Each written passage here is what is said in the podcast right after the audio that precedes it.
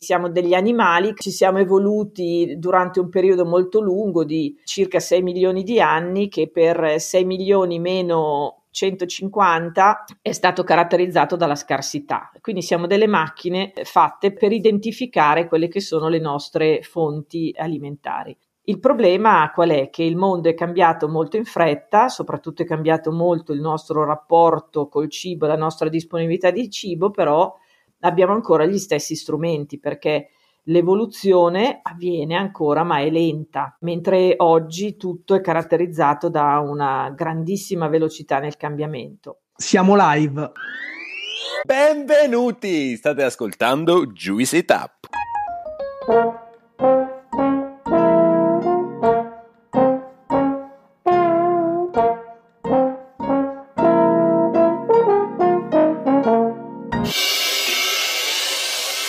Benvenuti, sono Ale e oggi assieme a Claudio parleremo di gusto. Lo faremo assieme a Gabriella Morini, ricercatrice e professoressa presso l'Università di Scienze Gastronomiche a Pollenzo. La professoressa Morini andrà a definire esattamente cos'è il gusto, come si definisce chimicamente e qual è la differenza tra gusto, olfatto, aroma e percezione retronasale. Parleremo ovviamente anche del suo nuovo libro De Gustibus. Professoressa, è un onore averla qui, benvenuta su Juicy Tap. Piacere mio, assolutamente mio. Eh, grazie mille per aver accettato il nostro invito, è un piacere ritrovarla dopo qualche anno. Noi insomma la conosciamo, però abbiamo un rito qui sul nostro podcast e chiediamo sempre al nostro ospite di presentarsi. Quindi se vuole darci due informazioni su quello che è stato un po' il suo percorso, dalle sue origini ai suoi studi al suo percorso professionale fino ad oggi. Benissimo, sì, parto abbastanza indietro. A me piaceva la chimica, tant'è che sono diventato perito chimico, poi eh, affrontando l'idea dell'università il dubbio era tra chimica, tecnologie farmaceutiche e scienze alimentari, allora così si chiamava escludendo la, la, chimica più di base perché c'era troppa matematica e fisica. Così ho fatto scienze alimentari, dove comunque di chimica ce n'era davvero molta e fin dall'inizio della mia attività di ricerca, quindi per la mia tesi di laurea, ho cominciato a lavorare nell'ambito del gusto. All'inizio ho lavorato proprio facendo della sintesi di composti dolci, cercando di cambiare un pochino la struttura dei composti dolci, poi assaggiandoli per capire le correlazioni attività-struttura e poi sono stata parecchio all'estero, mm, Inghilterra, Stati Uniti, eh, poi anche ritornata in Europa, eh, andavo regolarmente in Inghilterra, sono stata um, anche un po' in Svizzera così. E mm, sempre lavorando nell'ambito del gusto, però cambiando sempre un pochino cosa facevo perché nel corso degli anni le notizie, le informazioni, le scoperte nell'ambito del gusto sono cambiate parecchio. E quindi io ho avuto la fortuna di poter seguire un pochino quelli che erano i miei interessi. Quindi quando veniva fuori qualcosa di nuovo, contattavo dei centri dove facevano delle cose nuove e ci andavo magari per un po' e quindi così. Quindi ecco perché è dall'88 di fatto che lavoro su questo argomento, ma non mi sono ancora annoiata perché comunque continua a, ad evolvere quello che, che si conosce, quello che si può capire su questo senso. E poi sono arrivata appunto, prima ho lavorato per lungo tempo a Milano fino a che sono arrivata a Pollenzo vent'anni fa, di fatto a gennaio del 2004, quindi nove mesi prima che l'università cominciasse e questo è stato un altro grande onore e piacere, cioè di poter partecipare proprio a, alla gestazione, proprio uso questo termine anche dovuto al fatto che esattamente nove mesi prima di quello che è stato Pollenzo, quindi la messa a punto del primo corso di laurea, del primo corso di laurea magistrale, speciale dei primi master eh, e lì ancora sono. E a Pollenzo mi occupo fondamentalmente di coprire un paio di aree della, legate alla didattica. Una è quella appunto delle scienze molecolari, quindi delle molecole legate agli alimenti, e l'altro è quello eh, legato alle basi molecolari del gusto, quindi come funziona il gusto. Da che abbiamo un Food Lab, sono anche coordinatrice scientifica del, del Pollenzo Food Lab, che vuol dire di, diciamo dare un, una supervisione su alcune cose, anche se poi lì abbiamo delle persone bravissime che, che ci lavorano e, e quindi mi diletto anche in quello. Professoressa Morini, innanzitutto le do un grande benvenuto anche da parte mia. Abbiamo parlato di quello che è stato un po' il suo percorso. Se non sbaglio con la matematica sono 30 anni circa che fa ricerca, che comunque ha un focus molto dettagliato sul gusto ed è proprio di questo che, che vogliamo parlare durante la nostra chiacchierata di oggi. Parliamo del gusto. Che cos'è il gusto partendo proprio dalle basi, chimicamente? Diciamo che un modo un pochino diverso per definirlo è, è diciamo che è quello che usiamo per dare un senso alla chimica chimica. E questo è anche un po' un gioco di parole. I sensi sono gli strumenti che usiamo per interagire, per leggere quello che ci sta intorno. Alcuni sensi sono fisici, quindi noi sentiamo, udiamo, tocchiamo, vediamo grazie a, al, al trasformare degli stimoli fisici in percezione, qualcosa che ci riguarda due dei nostri sensi sono sensi chimici, cioè li usiamo per leggere il, il contesto chimico in cui siamo. Eh, parliamo dell'olfatto, che è un senso distale, eh, perché quindi i composti che sono presenti come molecole volatili, come gas, diciamo, all'interno dell'aria intorno a noi che respiriamo, oppure quando entriamo direttamente in contatto, proprio mettiamo dentro di noi un qualche cosa, quindi attraverso la cavità orale, che è il modo in cui introduciamo gli alimenti, ma di fatto quindi dei composti chimici nel nostro organismo, il senso del gusto. Quindi Gusto e olfatto sono due sensi chimici, riconoscono e trasformano in percezione dei segnali di tipo chimico gusto, olfatto, sapore. Gusto dovremmo usare questo termine proprio quando ci riferiamo a, ai classici gusti, quindi il dolce, il, il salato, l'umami, l'acido, il grasso, L'olfatto è invece appunto la componente olfattiva, poi ci sono le sensazioni chemestetiche che magari pochi conoscono, ma è il modo corretto di chiamare quello che è il piccante, il fresco e il pungente, il pungente dell'aglio, del wasabi, il fresco del mentolo nella menta e il piccante della nel peperoncino o della piperina nel pepe. Tutti insieme, gusto, olfatto e sensazioni chemestetiche costituiscono quello che noi chiamiamo sapore. E quindi, ecco, se vogliamo essere corretti, il gusto è uno dei termini che dovremmo usare all'interno di un insieme più ampio che è quello del sapore. Voglio secondo me andare ancora un po' di più nel dettaglio e proprio arrivare agli aspetti chimici della percezione del gusto, ma prima di far questo voglio, non posso fare a meno di notare che quando ha descritto quali sono i gusti, quindi parlando di, di dolce, salato, amaro, acido eh, e umami, ha anche menzionato il grasso, che era una cosa che durante le, le sue lezioni c'era della ricerca che stava andando avanti, ma non era chiarissimo. Adesso invece ci sono delle novità, quindi il, il, grasso è effettivamente considerato come uno dei gusti. Diciamo che forse non è ancora considerato da tutti come uno dei gusti fondamentali, perché ci sono un po' delle regole perché siano gusti fondamentali, cioè deve avere un sistema dedicato, deve avere un significato evolutivo, però eh, diciamo che tra i papabili, secondo me, abbiamo motivo di dire che è comunque un, un gusto, perché appunto se noi pensiamo che il gusto è lo strumento che noi e altri animali abbiamo messo a punto per riconoscere e distinguere gli alimenti che dobbiamo introdurre, che possiamo introdurre da quelli invece dai quali dobbiamo stare magari diciamo un pochino più attenti, beh, il grasso è importante anche perché porta il doppio delle calorie, perché molti grassi sono essenziali, alcune vitamine e alcuni acidi grassi. Per molto tempo era difficile immaginare cosa fosse, proprio dovuto al fatto che i lipidi i grassi sono una classe molto molto eterogenea. Quando si fa la ricerca bisogna anzitutto andare a immaginare cosa andare a cercare, quindi era un po' difficile capire che cosa dobbiamo andare a cercare quando parliamo di grassi.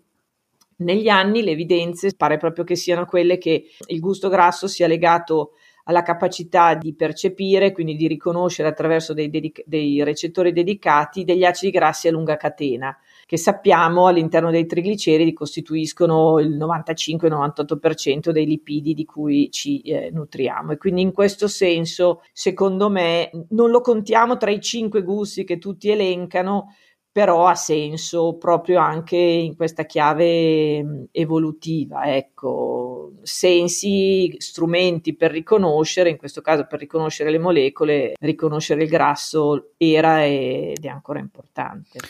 Quindi se per eh, il grasso, in questo caso parliamo di, di, acidi grassi a lunga catena, quando parliamo degli altri gusti, quali sono le, le molecole chimiche che rispettivamente eh, sono associate agli altri gusti fondamentali? Nel caso dei composti dolci eh, sono relativamente pochi rispetto ad altri, però sono anche molto diversi chimicamente. Quindi da un lato abbiamo alcuni zuccheri, alcuni zuccheri semplici, e sono dolci, quindi i mattoni, le unità più piccole, diciamo, che vanno a costituire i carboidrati. Noi prevalentemente, o quantomeno una dieta corretta, dovremmo prevalentemente assumere carboidrati sotto forma di carboidrati complessi, amidi fondamentalmente, che possiamo digerire, poi vabbè, le fibre e gli altri che non digeriamo. Eh, invece che sono dolci sono i monosaccaridi, alcuni monosaccaridi, perché non lo sono tutti, oppure per esempio lo zucchero da tavolo, eh, che è un disaccaride fatto da due di queste unità. Quindi diciamo che per eh, rendere semplice un qualche cosa di complesso si dice che il gusto dolce ci aiuta a riconoscere i carboidrati e per esempio sul, per il motivare come mai appunto gli amidi che non sono dolci in sé, come facciamo a riconoscerli, appunto parrebbe proprio che noi abbiamo già degli enzimi nella saliva che riescono a rilasciare alcune molecole di glucosio che poi attivano il recettore del dolce. A parte eh, gli zuccheri, ci sono altri composti dolci che sono prodotti da piante come metaboliti secondari, mentre i carboidrati fanno parte dei metaboliti primari, cioè i composti che bene o male tutte le piante producono. Tutte le piante producono glucosio e poi tutte le piante producono saccarosio, poi poche lo accumulano e, e, e tutte le piante producono amido, eccetera. Poi le piante producono anche un altro gruppo di composti che sono più diversi tra loro rispetto a quanto sono invece molto simili tra le varie piante e i metabol- metaboliti primari, che sono i metaboliti secondari. La maggior parte dei metaboliti secondari sono amari, ecco perché abbiamo tanti composti amari delle piante, alcuni sono dolci. Credo che tutti conoscano la stevia, questa pianta dolce di origine sudamericana dalla quale sono stati estratti, eh, ora li usiamo così, gli steviosidi, questi composti dolci, e poi ce ne sono ancora. In, in, Europa sono gli unici composti di origine naturale usati come dolcificanti, gli steviosidi, negli Stati Uniti ci sono i mogrosidi che vengono fuori da altre piante. Però ecco, se andiamo a vedere i censimenti, attualmente noi abbiamo circa 250 molecole che sono dolci, quindi relativamente poche mentre i composti che sono umami sappiamo essere alcuni mattoni delle proteine. Le proteine sono fatti da 20 aminoacidi naturali e sappiamo che i sali di due di questi, in particolare il il glutammato e l'aspartato, sono umami e quindi in questo senso è più facile eh, definire il gusto umami come il sensore delle proteine anche se appunto non sono le proteine, ma queste molecole. Quindi le proteine devono essere in un qualche modo processate per poter avere gusto umami e vuol dire o lunghe cotture oppure le fermentazioni. Ecco perché l'uomo è anche l'animale che preferisce di più il gusto umami, proprio perché siamo gli unici che, che trasformiamo le proteine. Poi anche corti peptidi, corte catene di aminoacidi sono umami e pochi altri composti. Invece, appunto, per quanto riguarda i composti amari, la maggior parte, se noi pensiamo, vengono dalle piante oppure anche da alcuni processi tecnologici durante eh, la reazione di Maillard, la tostatura o ancora anche parti di animali sono, sono amari. Pensiamo ad alcuni organi interni che sono caratterizzati da questo gusto. Invece il salato, che è legato soprattutto allo ione sodio, che è uno ione importante perché serve per equilibrare la pressione osmotica, diciamo l'equilibrio osmotico al, all'interno delle cellule insieme ad altri ioni è uno ione non abbondante in natura, quindi tutti gli animali che vivono lontano dal mare, che dove invece ce n'è di più, hanno sviluppato una forte preferenza per lo ione sodio. Dell'amaro abbiamo detto, l'altro gusto che invece impariamo a, ad apprezzare crescendo è l'acido, che è appunto legato alla quantità, alle concentrazioni di, eh, di H+, e anche qui a livello evolutivo ci serviva per distinguere i frutti più maturi da quelli meno maturi, quelli meno maturi sono più acidi e meno ricchi quindi di zuccheri prontamente utilizzabili, oppure anche i cibi fermentati che da un lato se fanno molto bene possono fare molto bene ma possono anche portare qualche guaio. E quindi quando siamo piccoli meglio che non ci piaccia troppo cosa è acido, mentre poi crescendo impariamo che non tutto quello che è amaro ci uccide, anzi, e idem per l'acido. Io le chiederei, eh, recentemente è uscito un suo libro, io confesso non l'ho ancora letto ma l'ho acquistato banalmente su Amazon, non l'ho letto quindi non, non mi faccia riassunto, però perché dovrei leggerlo? Cioè di che cosa parla il libro e, e, se può darci appunto qualche dettaglio relativo. Ecco. Sì, sono molto contenta di questo libro che è un vecchissimo sogno, eh, poi per tanti motivi non si realizzava finché grazie a un mio ex studente, non di Pollenzo, ma che ho incontrato mentre lui faceva il, la sua tesi di magistrale all'Università di Bologna, Davide Risso, invece è diventato realtà. Quindi ci voleva un po' l'energia di qualcuno di più eh, giovane, però siamo riusciti a mettere insieme questa cosa.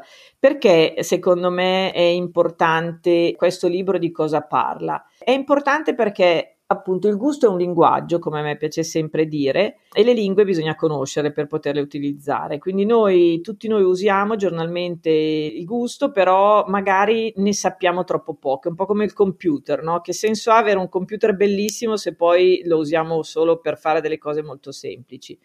Quindi, per esempio, capire il perché ci sono dei gusti che fin da piccoli preferiamo praticamente tutti, anche se poi crescendo ognuno ha le sue preferenze e via, è, è, è importante eh, da dire, perché siamo degli animali, ci siamo evoluti durante un periodo molto lungo di circa 6 milioni di anni, che per 6 milioni meno 150 è stato caratterizzato dalla scarsità. Quindi siamo delle macchine fatte per identificare quelle che sono le nostre fonti alimentari. Il problema qual è? Che il mondo è cambiato molto in fretta, soprattutto è cambiato molto il nostro rapporto col cibo, la nostra disponibilità di cibo, però abbiamo ancora gli stessi strumenti perché L'evoluzione avviene ancora ma è lenta, mentre oggi tutto è caratterizzato da una grandissima velocità nel cambiamento. E quindi non ci siamo adattati e quindi noi siamo molto bravi a livello fisiologico a gestire la scarsità di cibo, siamo molto poco bravi a gestire eh, l'eccesso, però purtroppo ci piacciono ancora le cose che ci piacevano prima quindi credo che tutti abbiano provato ad andare al supermercato una volta a fare la spesa quando si ha fame e sappiamo che compriamo più calorie, neanche più alimenti eh, e, e così. Quindi questo libro serve per far capire questo, che è importante conoscere il linguaggio del gusto, capire perché è importante via via che cresciamo abituarci ad apprezzare anche gli alimenti amari, perché ovviamente sono, noi creiamo delle abitudini alimentari. Anche le abitudini hanno un significato evolutivo ci consentono di non spendere troppa energia ogni volta per pensare a qualsiasi cosa dobbiamo fare, proprio per questo è difficile cambiarle. Quindi la cosa migliore è instaurare delle buone abitudini in campo alimentare fin dall'inizio. E questo si può fare eh, con l'educazione del gusto. Quindi per riconoscere il ruolo di questo gusto. Poi è importante, in questo libro parliamo per esempio del fatto che una delle scoperte relativamente recente riguardo al gusto è che abbiamo i recettori del gusto non solo in bocca, in particolare quelli di dolce, umami e amaro li abbiamo anche in altre parti del corpo dove hanno dei ruoli diversi, che vanno da un ruolo metabolico perché composti che si legano in bocca e generano un gusto e il segnale va al cervello e dice appunto dolce, umami e amaro ma gli stessi composti o altri che si generano dai metaboliti del, degli alimenti, dai processi di digestione o che hanno altra origine endogena si legano hanno effetti diversi, uno metabolico e l'altro invece, in particolare quelli del, dell'amaro, ha anche un ruolo nel crostocco con i microorganismi. Faccio l'esempio solo di quelli dell'amaro che io preferisco, bitter is better è uno dei miei tre mantra, se vi ricordate ne ho tre di mantra, life is a compromise, bitter is better e l'altro lo lasciamo quando parleremo del piccante. I recettori dell'amaro, quando vengono attivati a livello intestinale, rilasciano all'inizio degli ormoni, uno la grelina che è un, uno degli ormoni della fame, cioè quindi aumentano il senso di, eh, di, fame che possiamo avere. Questo aumento è molto rapido, poi si passa al rilascio delle colicistochinine che invece hanno un ruolo nel rallentare i movimenti dell'intestino e quindi in questo modo è uno, le citokinine sono uno del, degli ormoni della sazietà, perché se vuotiamo l'intestino più lentamente vorrà dire che mangeremo di meno. E poi l'altro ormone che viene rilasciato è il GLP1, che è molto importante nel controllo del glucosio, che agisce in due modi, sia in modo centrale, quindi sul cervello, ma anche sul pancreas, causando anche il rilascio dell'insulina. E quindi questo è molto importante perché ci consente mangiare alimenti amari senza introdurre particolari calorie, perché appunto se funziona qualcosa di simile anche con quando mangiamo qualcosa di dolce di umami, ma lì è anche energia, ci consente di avere un controllo sul glucosio.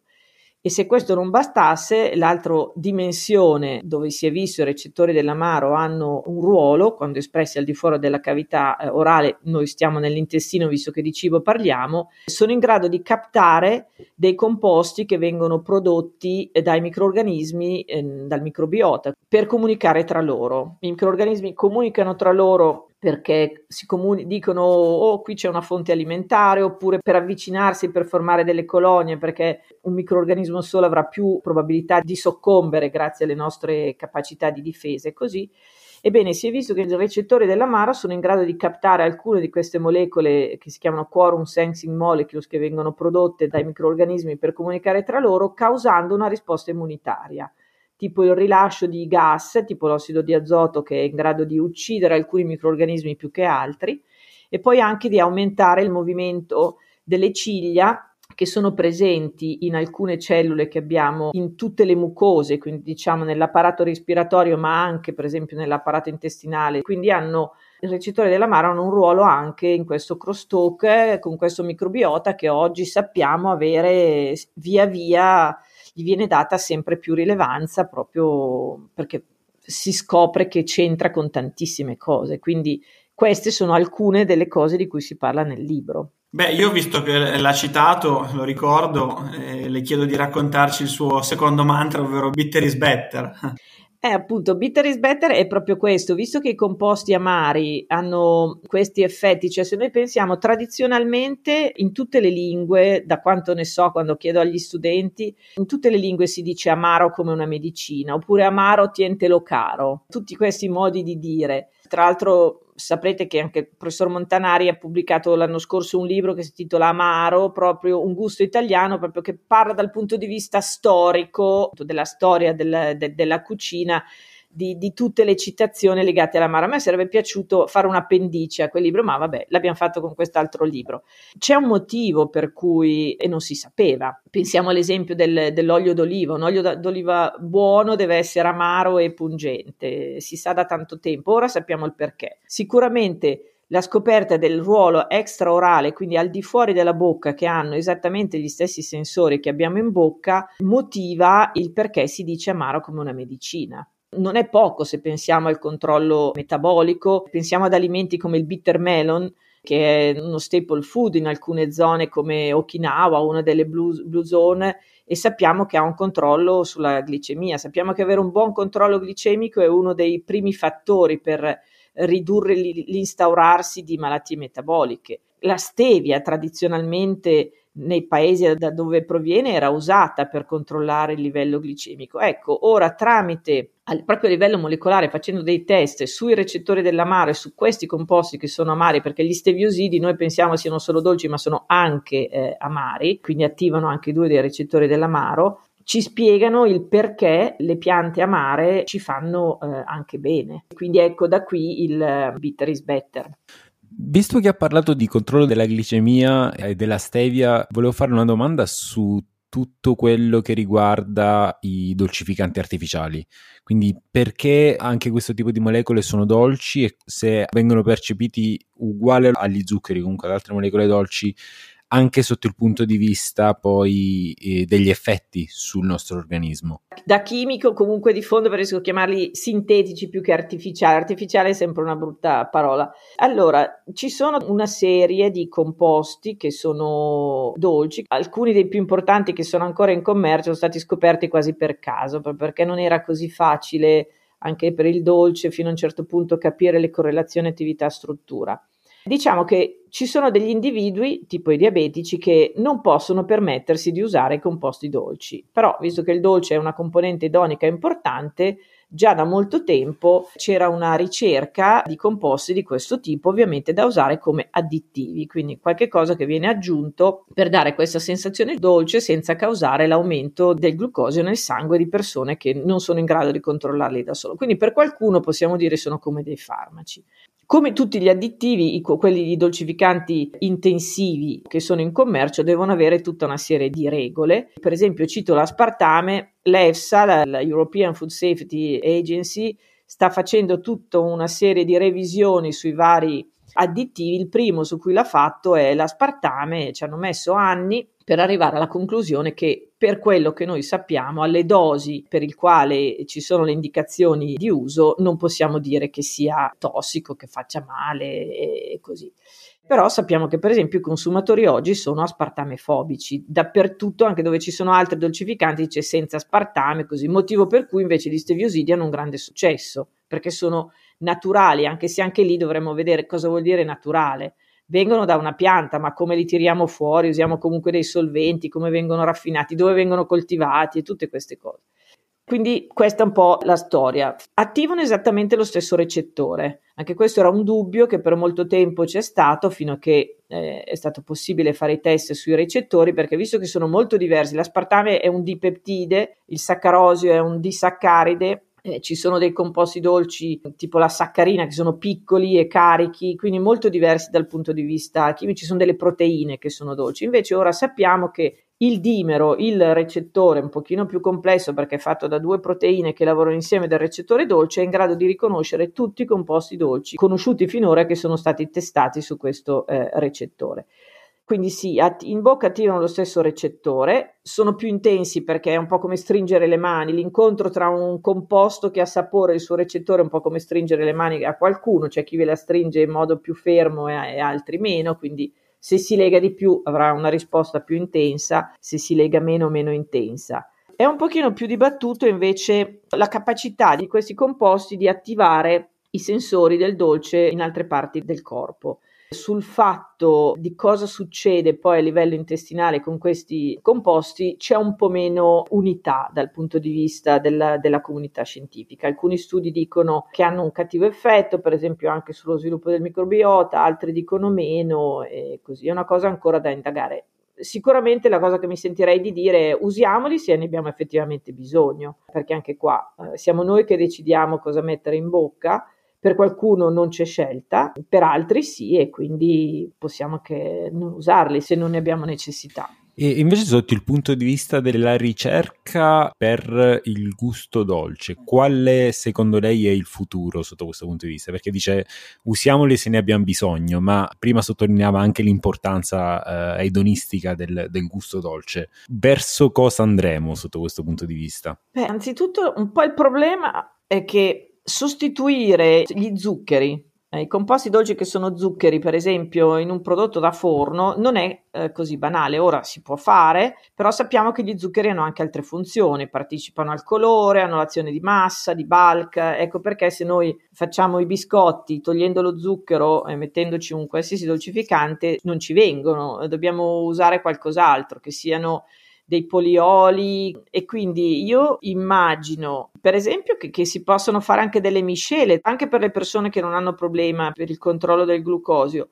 Magari miscelare lo zucchero con qualcos'altro in modo da ridurre la quantità di, di, di zuccheri che si usano e arrivare comunque a un certo livello di dolcezza oppure, ma un pochino già ce lo dice il mercato, cioè adesso appunto i dolcificanti naturali sono quelli che vanno per la maggiore anche se non sono i più buoni dal punto di vista sensoriale. Se avete assaggiato gli steviosidi sono un pochino strani, no? Qualcuno li sente amari, hanno questo effetto che durano nel tempo, quindi questo effetto di lingering, eh, in concentrazione alta sanno un po' di liquerizia e t- si sono trovate delle formulazioni che li, li rendono un pochino più buoni Oppure l'ideale sarebbe che, che, imparassimo a usarne di meno di zuccheri. Magari dovremmo fare il cibo meno buono per convincere le persone a mangiarne meno. Perché eh, il problema è un po' questo, che finché cerchiamo di farlo sempre più buono, e ovviamente perché se lo vendiamo così vendiamo di più, forse bisognerebbe mettere delle regole per cui bisogna fare un pochino meno buono perché nessuno mangia lo zucchero a cucchiaiate, nessuno mangia il sale eh, a cucchiaiate però è la combinazione di grasso e dolce, grasso e salato che ci piace follemente e quindi sono forse questi i cibi che dovremmo imparare a consumare un pochino meno. Dato che chimicamente ci piacciono, che fisiologicamente ci piacciono, ci sarà sempre qualcuno che,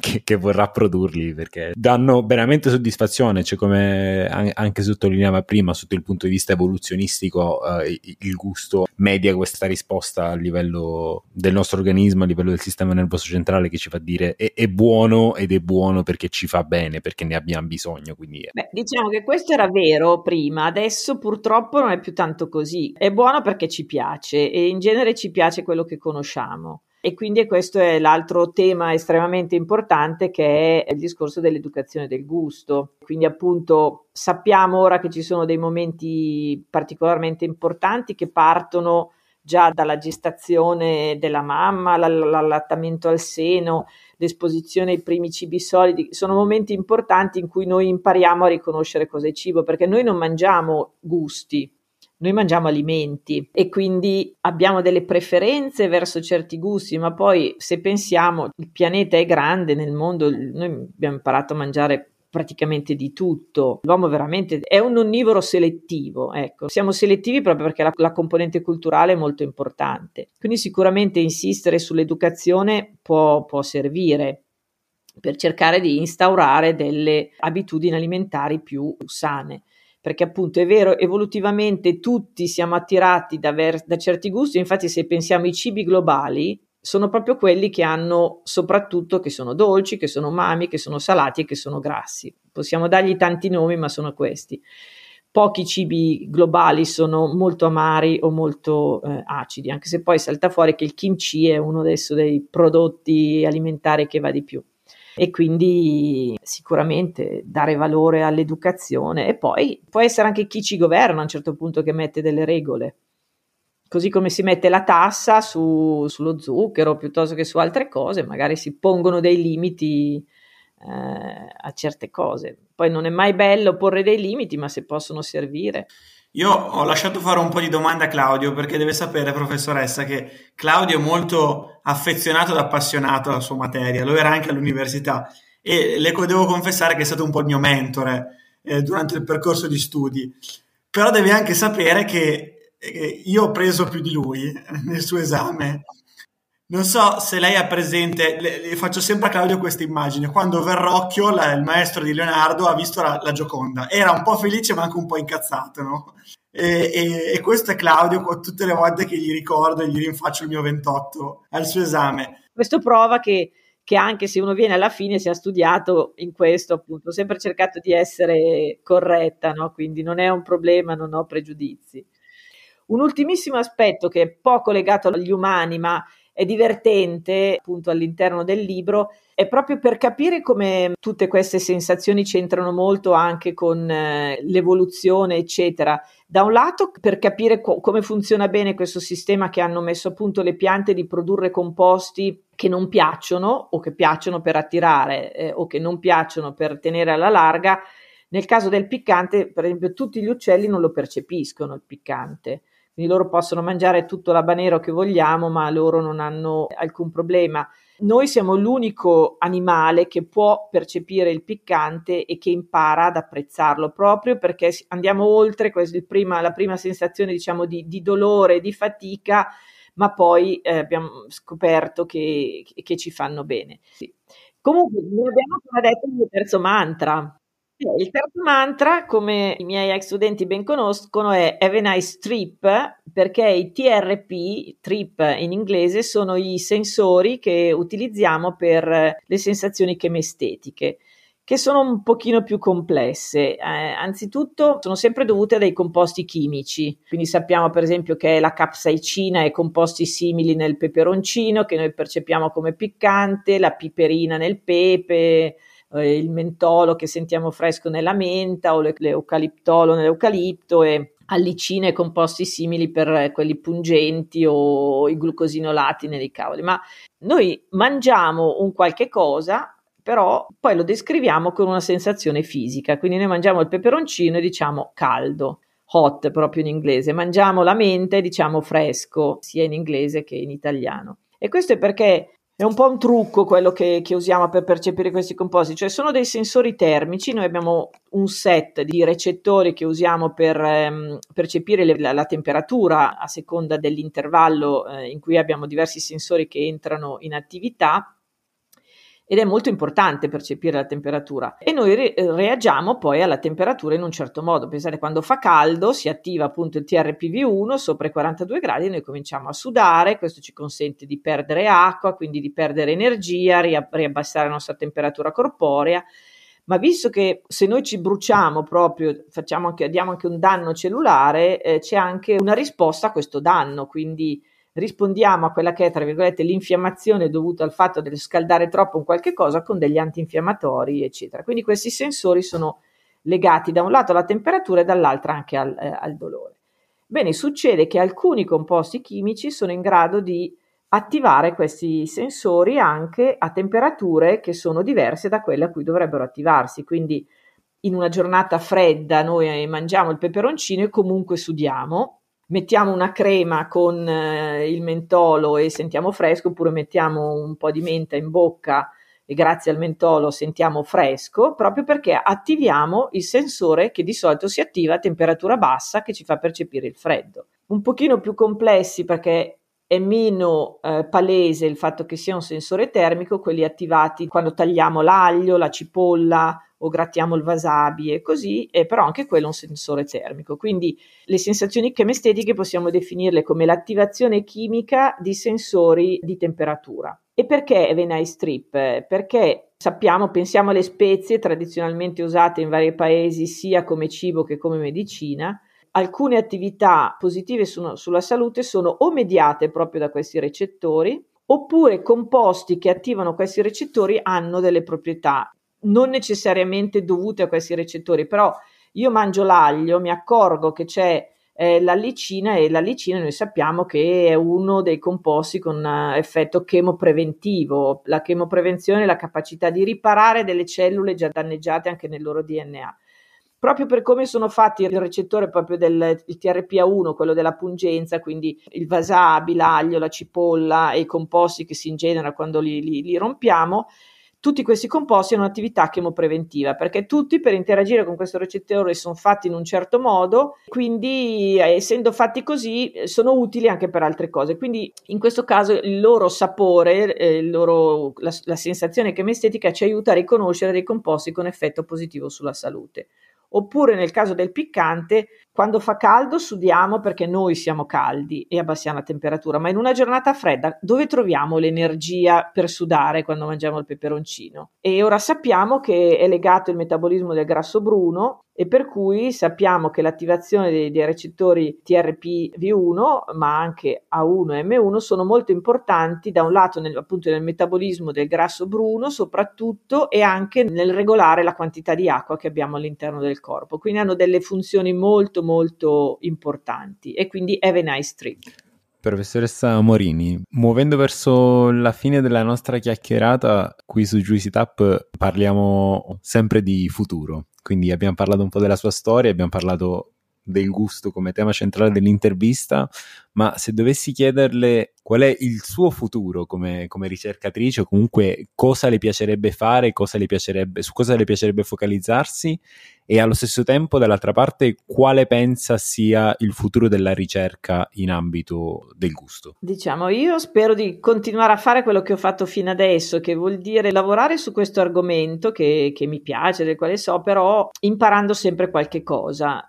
e fortunatamente ci riesco ancora. Per esempio stamattina sono andata a parlare con qualcuno che la sa molto lunga, per esempio sul microbiota, e io mi sono accorta che parlando di microbiota però no, non ne parlavano minimamente. Secondo me non, er- non, erano tanto a conoscenza di queste cose legate al gusto e quindi ho scritto a questa ricercatrice molto importante, mi ha risposto e ci siamo già fatti una chiacchierata online e oggi ci siamo conosciute, quindi abbiamo messo giù qualche cosa dove loro la sanno veramente lunga su tutta una parte, io so un pochino su altre, però mh, mm, quindi ecco, io spero di poter continuare a fare questo, di contaminare un pochino degli altri, un po' come ho fatto con eh, i colleghi genetisti, adesso dovremmo uscire con un lavoro sulla genetica del TRPV1, eh, ci ho messo tantissimo a convincerli a fare questo lavoro prima in silico e poi dal vero per vedere le differenze su questo recettore in popolazioni che vivono in temperature molto diverse. E quindi spero di continuare a fare questo. E secondo me sarà un qualche cosa che verrà fuori e, e che potrà contribuire a capire un pochino meglio un qualche cosa che da un lato è assolutamente naturale, che è il nutrirci, ma più ne sappiamo, più sappiamo che è complesso, perché prima si parlava di quante calorie un individuo doveva assumere, ora sappiamo che non è solo questione di calorie,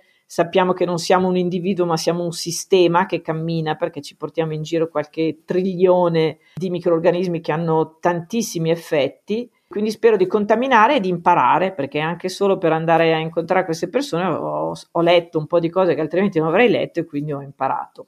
E secondo me il futuro della ricerca in questo andrà avanti, da un lato magari proprio per cercare di, di, di modulare, di usare in particolare secondo me i recettori dell'amaro sono tra i più interessanti, proprio per cercare di trattare alcune patologie. Per ora è ancora molto poco nota questa cosa, quindi spero si vada un po' in questa direzione. Siamo arrivati davvero alla fine ora e noi chiudiamo sempre con una piccola rubrica, è la rubrica della piccola pasticceria, dove noi chiediamo sempre un, eh, un, consiglio, diciamo, al nostro ospite per chi ci ascolta. Può sentirsi libera di citare qualsiasi cosa, da un libro a un film, a un album. Di solito diciamo anche podcast, però lei mi ha confessato di non aver ascoltato nessun podcast nella sua vita, quindi... Confesso, ma adesso mi, mi, mi metto, sì, io sono un po' un dinosauro, e... ma diciamo che mi piacerebbe citare alcuni autori che ho molto amato e che ogni tanto ancora mi, mi piace andare a, a seguire anche in ambiti un po' diversi, perché secondo me poi la lettura è un qualche cosa che si fa in momenti diversi e infatti io di solito ho sempre due o tre libri che leggo contemporaneamente a seconda del, del momento. Quindi per stare sul leggero, quando sono in vacanza o quando f- faccio dei viaggi lunghi in aereo, mi piace leggere dei gialli. Secondo me hanno, hanno tanto da, da, da, da, dire. Poi io sono abbastanza precisa, quindi indagare, capire le cose mi piace. E tra gli autori non notissimi che amo molto è Hans Tuzzi, che non so se lo conoscete, è uno pseudonimo di fatto. Astuzzi è un signore, credo ormai di una certa età, bibliofilo, ehm, e quindi scrive questi romanzi gialli ambientati prevalentemente a Milano, ma non solo, e lo amo parecchio per le cose più, eh, più leggere. Per quelle meno, meno, leggere, però, che anche qui ogni tanto fanno pensare, l'anno scorso, ormai saranno passati due anni, ho letto e mi era piaciuto molto un libro d'esordio di un giovane scrittore che si intitolava I miei stupidi intenti. Credo abbia vinto, adesso non mi ricordo quale, quale premio. È un libro dove ci sono degli animali umanizzati, quindi che parlano, però mh, mm, l'ho trovato molto profondo su alcuni limiti a volte dell'essere degli animali, come siamo umani e così. E poi cos'altro posso pensare? Musica, ah, la musica. Beh, io mi sono avvicinata alla musica classica in tempi relativamente, ero già grande, quindi avevo già 30 anni, diciamo, però l'ho amata e la amo molto e le sonate per violoncello solo di Bach per me resteranno un qualche cosa di sublime nella versione di Hammer Bliss, è mancato da poco questo violoncellista olandese, ne ha fatte due, a me piace quella un po' più veloce, la seconda che ha fatto, la prima era molto più lenta. E invece i cantautori italiani ho sempre amato molto Guccini, devo dire quello che ho conosciuto di più, e i Pink Floyd, che anche qui mi sono avvicinata loro tardi perché io l'inglese l'ho imparato molto tardi, quando sono andata in Inghilterra, però ecco, ho una scoperta più recente, ma che ho risentito l'altro giorno e adoro, e pochissimi conoscono, credo, Tony Childs. Non so se la conoscete. È una donna di pelle chiara, ma con una voce pazzesca. Mm, quindi Tony Childs anche molto gustosi. Benissimo, noi ci siamo appuntati tutto e professoressa io la ringrazio di cuore e che dire, ci vedremo presto a Pollenzo o comunque in giro. Grazie. Grazie a voi, è stato un piacere essere con voi e con chi vorrà ascoltarci e così mi avete anche addomesticato un pochino ai podcast. È sempre bello, beh, a me in genere piace parlare delle cose di cui mi occupo in questo modo farlo con qualcuno che mi ha conosciuto mi fa ancora più piacere. Grazie mille. Grazie mille. Hai ascoltato Juicy Tap, Per altri contenuti di Juice ci trovi su Instagram e sul nostro sito thisisjuice.net.